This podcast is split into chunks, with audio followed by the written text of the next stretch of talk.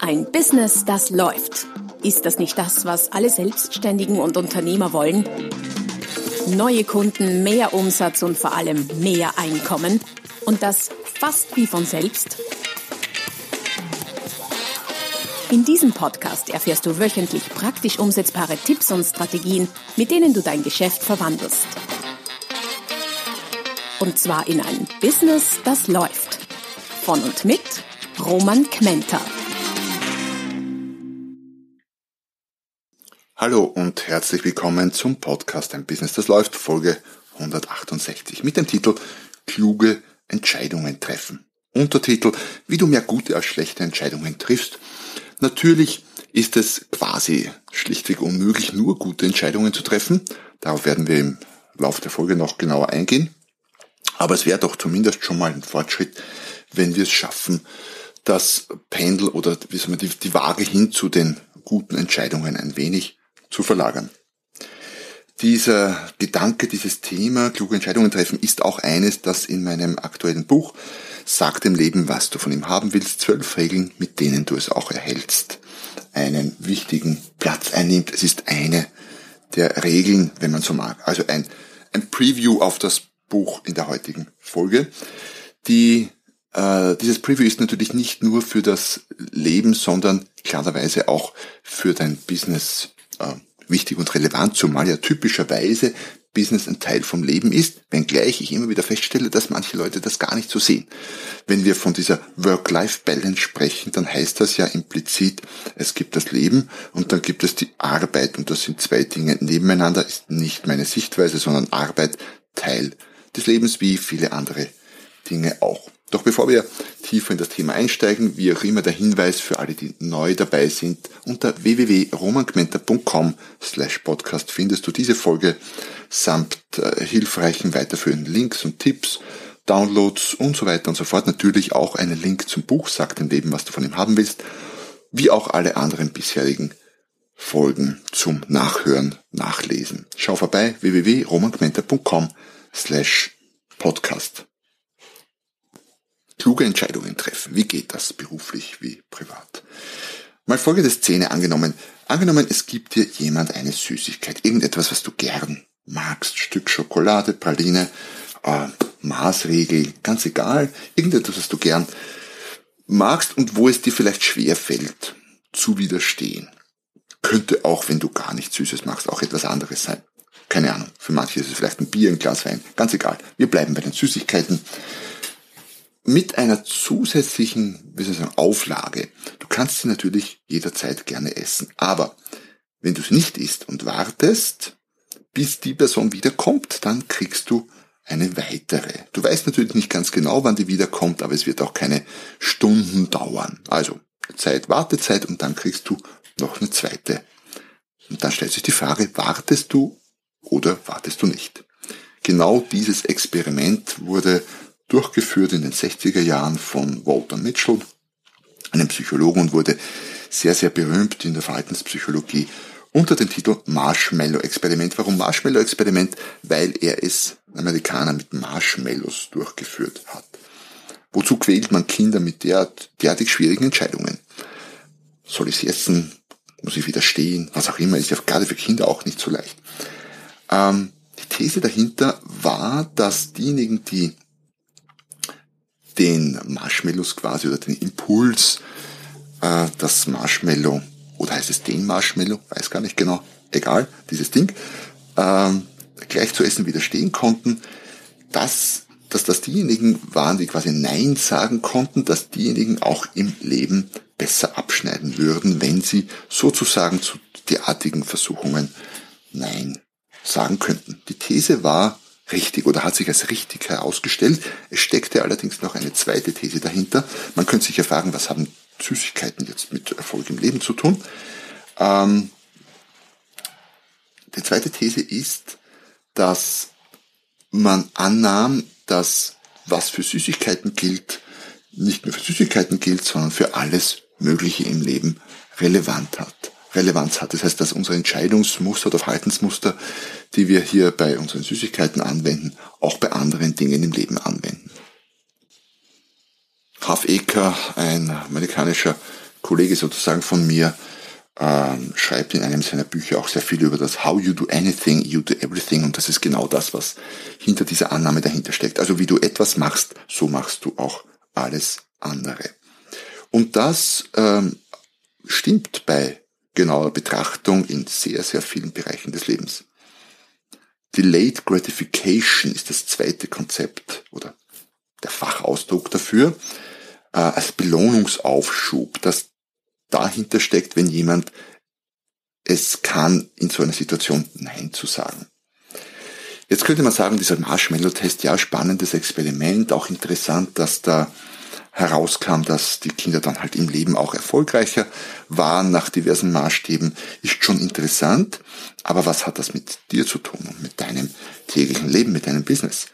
Naja, wir sind tagtäglich in Marshmallow-Test-Situationen.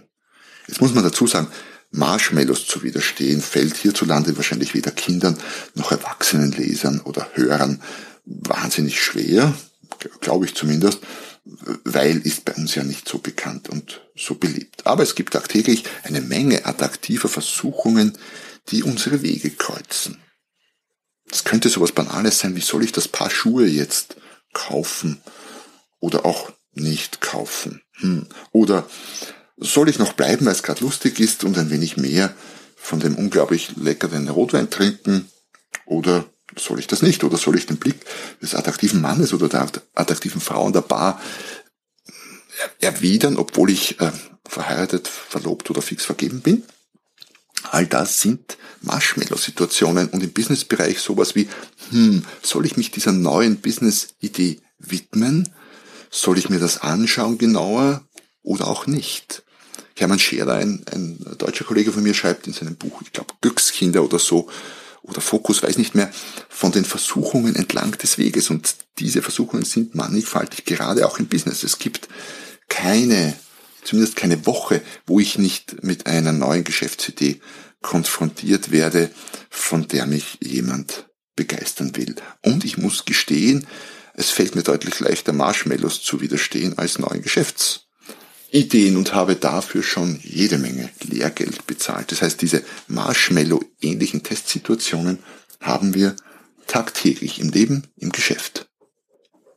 Und was jetzt die richtige Antwort auf solche Fragen ist, kann man natürlich im Vorhinein nicht sagen. Auch im Nachhinein nicht wäre es gut, ist es gut, dieses äh, Geschäftsmodell sich anzusehen und da Zeit und Energie und vielleicht auch Geld zu investieren oder nicht. Genauso im Nachhinein können wir es auch nicht sagen, wäre es gut gewesen. Auch ganz schwierig zu sagen, weil du weißt ja nicht, wie es gelaufen wäre und du weißt nicht äh, quasi im Vergleich dazu, wie, wie es gelaufen ist, wenn du es gemacht hättest, wenn du es nicht gemacht hättest. Also das war jetzt natürlich extrem verwirrend, aber ich glaube, du weißt, was ich meine. Wir wissen es nicht. Und das ist grundsätzlich extrem gut, dass wir es nicht wissen, weil sonst würden wir mit unserem Schicksal potenziell sehr hadern.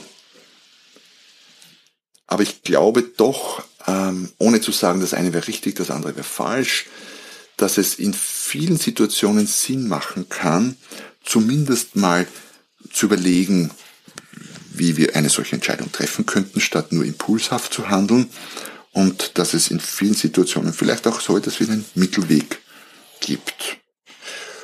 Und die Erfahrung zeigt, manche Menschen gehen besser mit äh, solchen Entscheidungssituationen um als andere.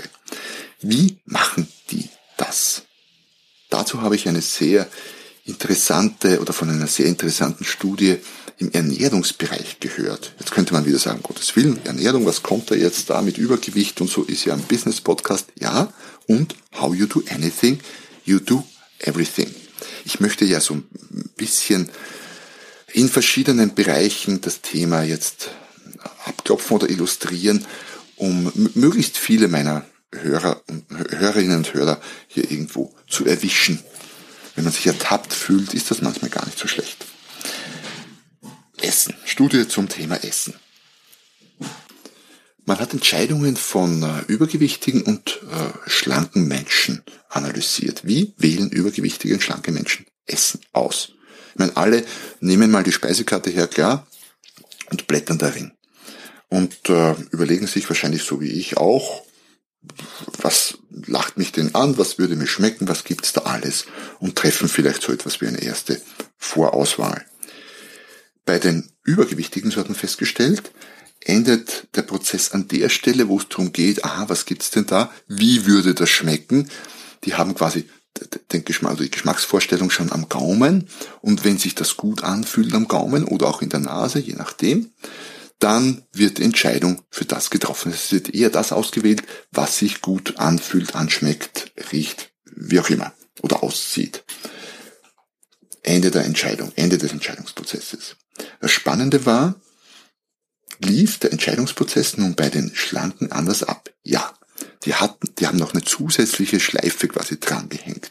Die haben bis dahin den genau gleichen Entscheidungsablauf wie die Übergewichtigen gehabt. Dieser Entscheidungsablauf spielt sich übrigens unbewusst ab, binnen Sekunden oder Sekundenbruchteilen manchmal sogar. Und es gibt, es gibt Untersuchungsmethoden, wo man das so ein bisschen aus dem Unbewussten herausholen kann und deutlich machen kann. Wie gesagt, die Schlanken hatten noch einen weiteren Schritt in ihren Entscheidungsprozess hinten dran gehängt, nämlich wie werde ich mich fühlen, körperlich oder wie auch immer, auch mental, wenn ich das gegessen habe? Das war eine der Fragen, die sie sich gestellt haben. Oder werde ich ein schlechtes Gewissen haben und wie wird sich das anfühlen mit dem schlechten Gewissen? Oder wie werde ich aussehen, wenn ich solche Speisen esse? Stellen Sie sich quasi vor, wie Sie vom Spiegel aussehen würden, wenn Sie mehr oder viele dieser Pizzen oder was auch immer sich öfter mal reinziehen werde ich zunehmen und will ich das? Das heißt, sie haben sich ein paar, nennen wir es mal, kritische Zukunftsprojektionen oder Fragen gestellt, die äh, sich auf die Zukunft beziehen und haben dann entweder sich trotzdem entschieden, ja, egal wie das aussieht, welchem ich esse das, oder eben nicht. Insgesamt, oh Wunder, führt das natürlich dazu, dass man öfter mal sich für weniger und für leichteres Essen entscheidet. Also ganz spannend. Ein klitzekleiner, winziger Unterschied zwischen übergewichtigen und äh, schlanken Mitmenschen im Entscheidungsprozess für Essen im Lokal. Das heißt, ein sinnvoller Weg für Entscheidungen aller Art, sei es jetzt fürs Essen oder im Business, wäre sich zu überlegen, ähm, wie wird das sein, wenn ich das mache? Beispiel, es wird ein Geschäfts äh, Geschäftsmodell an mich herangetragen, eine Geschäftsmöglichkeit, dann könnte ich mir überlegen, hm, wie wird sich das anfühlen, wenn ich das Geschäft betreibe? Wird sich das überhaupt gut anfühlen? Und es gibt definitiv Geschäftsmodelle oder Vorstellungen, wo ich hier schon stoppe und sage, nee, das ist nicht für mich quasi. Mag die Belohnung oder die, die, äh, der potenzielle Gewinn noch so hoch sein, aber das ist nichts für mich. Das zweite ist, wie viel Zeit werde ich da reinstecken? Wo würde ich die Zeit hernehmen? Wie würden andere Teile meines Geschäfts darunter leiden? Und so weiter und so fort. Ähm, das hilft dir, solche Fragen helfen dir einfach eine klarere, bessere Entscheidung zu treffen. Das heißt nicht, dass du dich dafür oder dagegen entscheiden wirst, sondern einfach nur, dass du tendenziell eine bessere Entscheidung treffen wirst, wenn du die Zukunft mit einbeziehst.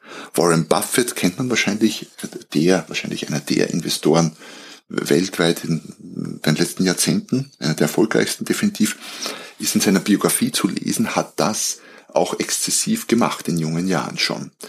Der hat, äh, ist das durchaus sparsam bekannt und hat sich immer überlegt, wenn es darum ging, Geld auszugeben für, ich weiß nicht, etwas zum Anziehen, was Neues, ein neues Auto etc., hat er sich überlegt, wenn er das Geld nicht ausgibt, sondern das Geld investiert, wie viel würde aus dem Geld werden bei seinem, äh, bei seiner Latte, was Investitionen angeht, also bei seinen Erfolgszielen, äh, quasi seinen Renditezielen, wie, wie viel würde daraus werden, wenn er es jetzt nicht ausgibt, sondern das äh, investiert. Wie viel würde, würde daraus werden? 15, 20, 30, 40 Jahren. Denkt auch sehr langfristig. Und dann kamen natürlich regelmäßig Beträge heraus, die so riesig waren, dass es ihm recht leicht gefallen ist, Nein zu sagen zum Kauf, zum Geld ausgeben. Ist jetzt kein Plädoyer für äh, extreme Sparsamkeit, sondern nur ein Plädoyer für die Methode, sich äh, quasi die, die potenziellen Folgen einer Entscheidung in die Zukunft zu projizieren und sich dann erst zu entscheiden. Also Schritt eins für bessere Entscheidungen ist sicher der, dir zu überlegen, was bedeutet die Entscheidung für mich in der Zukunft. Ich habe auch noch eine zweite Strategie, einen zweiten Tipp mitgebracht, der dir dazu verhelfen kann, bessere Entscheidungen zu treffen. Gehen wir zurück ins Restaurant.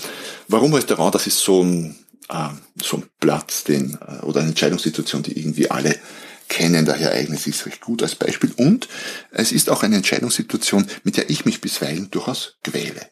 Ich sitze dann da, vielleicht beim Asiaten, da gibt's ja lange Speisekarten, einmal alles durch mit Huhn, einmal mit Schwein, einmal mit Rind, einmal mit Fisch und so weiter und so fort. Äh, und das bei einer großen Bandbreite, da kommst du dann schnell auf 60, 70, 80 Möglichkeiten. Also eine Wahnsinnsentscheidungssituation. Und dann kommen natürlich noch Vorspeisen dazu und Desserts und so weiter und so fort. Das heißt, es führt dann immer wieder mal dazu, dass ich mich dabei ertappe, nach 5, 6, 7, 10 Minuten immer noch nichts zum Essen ausgewählt zu haben. Ich denke mir dann, wenn ich mich dabei ertappe, denke ich mir, kann doch nicht sein, Roman.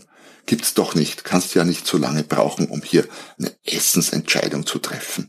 Ist ja keine wirklich wesentliche Lebensentscheidung. Was mache ich? Ich zwinge mich dazu unter Zuhilfenahme meines Smartphones oder einer Stoppuhr, also wirklich Stoppuhr, innerhalb von 30 Sekunden zumindest Vor- und Nachspeise, äh, zumindest Vor- und Hauptspeise zu wählen. Und das geht. Ich mache alles zu, sage auf die Plätze fertig los und innerhalb von 30 Sekunden habe ich dann ausgesucht. Und das ist es dann. Und das bestelle ich auch dann. Und unter uns gesagt, das fühlt sich auch gut an, wenn man eine Entscheidung getroffen hat, das dann durchzieht, das bestellt. So, dann gibt's, dann gibt's äh, Menschen, und Zeitgenossen, die tun sich dann noch sehr viel schwerer als ich, nicht im Vorfeld, sondern auch danach. Habe ich jetzt das richtige Essen bestellt, dann wird geschaut, nochmal auf der Karte, vielleicht sogar nochmal der Ober, der, der Kellner gerufen und die Bestellung revidiert. Äh, man äugt auf das, was die anderen kriegen und so weiter und so fort. Man nennt das äh, Nachkaufreue im Marketing, kognitive Dissonanz und die stellt sich vor allem dann ein, wenn es viele Entscheidungsmöglichkeiten gibt. Klar, bei einer kurzen Speisekarte, drei Varianten, Mittagstisch, ist das deutlich einfacher. Bei 70 oder 80 Varianten und Kombinationsmöglichkeiten dann noch dazu mit Vor- und Nachspeisen ist das deutlich schwieriger. Und Studien haben gezeigt, dass je komplexer die Entscheidungssituationen sind, das heißt, je mehr Varianten wir haben, umso schwerer tun wir uns zu entscheiden. Das heißt, umso äh, öfter fällt auch keine Entscheidung. Auch das habe ich äh, am eigenen Leib durchaus schon erlebt. Was heißt das jetzt für dein Business? Einerseits gib deinen Kunden nicht zu viele Varianten. Ist schlecht. Sie werden sich schwerer oder gar nicht entscheiden. Und setz dich auch tunlichst nicht zu vielen Situationen aus, wo du mit vielen Varianten und Entscheidungsmöglichkeiten konfrontiert bist. Das raubt dir Energie und Kraft. Das kann schon früh morgens beginnen mit, was ziehe ich heute bloß an. Ich kenne Menschen, die äh, machen sich die Entscheidung leicht. Die haben, da gab es auch mal einen Film, wo war das, neuneinhalb Wochen vor ewigen Zeiten. Die äh, lebenserfahrenen Zuhörerinnen und Zuhörer kennen den Film wahrscheinlich noch mit Mickey Rourke.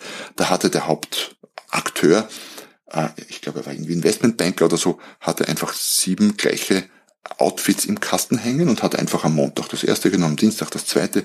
Sehr, sehr praktisch, was Entscheidungen angeht. Ich weiß schon, großer Aufschrei von vielen, die sich gerne abwechslungsreich kleiden.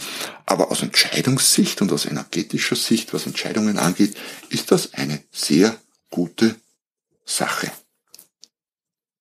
Also vermeide Situationen, wo du zu viele Entscheidungen hast und setzt deine Kunden zu treffen hast und setzt deine Kunden möglichst nicht zu viele Alternativen vor. War, glaube ich, Tipp 2 oder Strategie 2, äh, was gute Entscheidungen angeht. Eine dritte und letzte habe ich auch noch. Im Grunde ist es gar nicht so wichtig in vielen Situationen, wie du dich entscheidest. Ja, es gibt ein paar, da ist es durchaus extrem wichtig, aber so viele sind das nicht. Ob du jetzt über die Straße gehst oder nicht, ja, das mag wichtig, wirklich wichtig sein, wenn da ein Auto kommt, ja, okay, gut. Aber sonst gibt nicht so vieles im Leben, wo es so wichtig wäre, wie du dich entscheidest. Das meine ich damit. Das klingt etwas seltsam, ich weiß. Ähm, Manfred Winterheller, ein österreichischer Motivationstrainer, hat mal auf einem Hörbuch, das ich vor Jahren gehört habe, gesagt, jede Entscheidung ist die richtige, wenn sie mit Kraft getroffen wird. Und das ist hängen geblieben. Das stimmt auch. Gute Entscheidungen werden nicht getroffen. Sie werden gemacht, nachdem sie getroffen wurden.